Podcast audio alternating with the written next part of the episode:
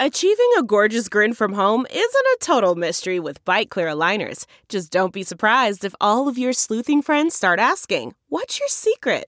Begin by ordering your at home impression kit today for only $14.95. Byte clear aligners are doctor directed and delivered to your door. Treatment costs thousands less than braces. Plus, they offer flexible financing, accept eligible insurance, and you can pay with your HSA FSA. Get 80% off your impression kit when you use code WONDERY at Byte.com. That's B-Y-T-E dot com. Start your confidence journey today with Byte. Arms Up How Radio Exercises Live On in Modern China. How a German tradition from 1803 affects the massage parlors of China today. Written by Ginger Huang. Published in The World of Chinese and read for you by Sarah Kutulakos. Whether you find them amusing, annoying, or confusing, broadcast exercises, 广播体操, or radio exercises are ubiquitous throughout China. And surprisingly, they are now more prevalent than ever. If you walk past a hair salon, a massage parlor, or a hotel at 9:30 in the morning, you can see staff members outside the entrance on the sidewalk, dancing to the music of My Little Apple or some other hideous pop song, following a lead dancer, of course. After the dance, they finish up by yelling slogans at the top of their lungs, startling passersby and, according to some news reports, attracting flying objects from residential buildings overhead. To the uninitiated, it can seem either innocently charming or terrifyingly totalitarian. However, this odd show of worker solidarity dates back at least 100 years. Such exercises are usually done for the purpose of boosting staff morale, enthusiasm, and solidarity. For those who make a habit of visiting such establishments, the overall experience would seem to suggest that this menagerie of dancing and camaraderie may be in vain. However, the core value of this behavior, rather than taking joy in one's work, would appear to be a sense of collectivism, loyalty, and, in some people's opinions, brainwashing. Although places like Japan are still famous for this sort of worker exercise, its roots can be found in Germany. This exercise experienced its primitive beginnings in 1803 via Friedrich Ludwig Jahn, the father of gymnastics, who associated patriotism and unity with his popular workout, well before the invention of the radio. His methods were widely applied to armies and factories for much of the same purpose they are used in China for today. It wasn't until the 1880s when, bitterly humiliated by the Opium Wars, China's intellectuals and educators were looking for Western solutions to reform, strengthen, and heal the country. Their answer came in the form of gymnastics at private schools for boosting the young citizens' spirits and keeping them in good health. As it was a variation of the German military calisthenics, it was called soldiers' exercise, Bincao, and was very much in the military style. In 1925, this practice truly became a broadcast exercise when the United States married the concept with radio broadcasts for the first time. The Metropolitan Life Insurance Company sponsored a well received radio exercise program that was practiced by millions. Then the Japanese government, enthralled by the massive scale of the exercise in the US, embraced it. The Japanese armies spread it wherever they went and took it to regions they occupied during World War II, including Taiwan and northeastern China under the puppet state of Manchukuo.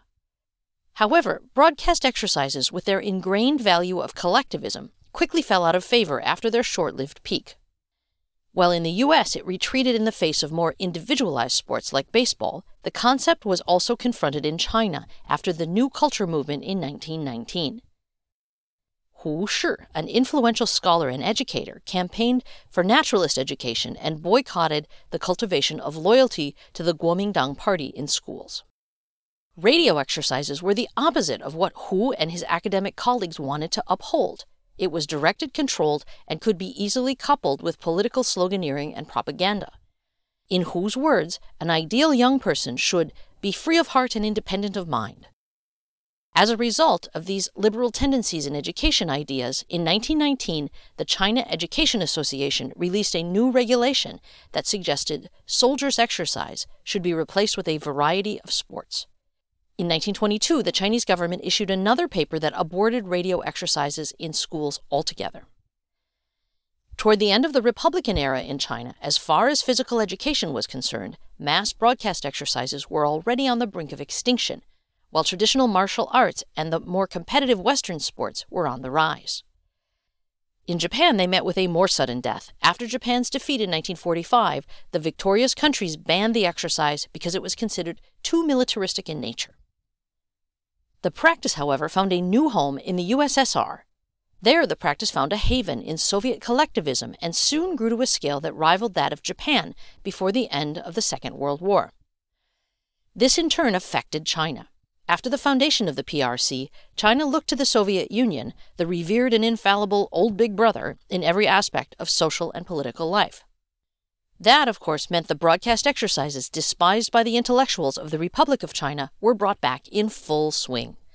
In fact, aside from the idea that these exercises could be easily linked with political propaganda, they were cheap, convenient, and did not require any equipment, perfect for the then impoverished China. That move officially started a tradition that is still annoying Chinese schoolkids to this day. In 1951, the China National Sports Association and the Central Broadcast Bureau jointly released the first broadcast exercises. It was such an event that the People's Daily published several editorials on the subject, calling for mass enthusiasm and participation. Numerous radio exercise popularization committees were set up all over the country, and a series of 40 stamps were released in 1952 to illustrate the exercises. The workout was carried out for the benefit of productivity and national defense, as Zhu the then vice president, put it. The most well known slogan from that time was Everyone should work out. Every day we should go to the exercise ground. We must stay healthy so that we can go on working for our motherland for 50 years.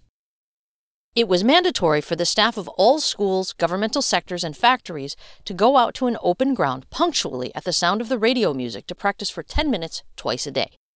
The beginning of the exercise usually featured a quote or a slogan, during the Cultural Revolution, the prelude was Chairman Mao, the great leader, taught us popularize physical exercise, strengthen the people's health, stay alert for enemies, and defend our country.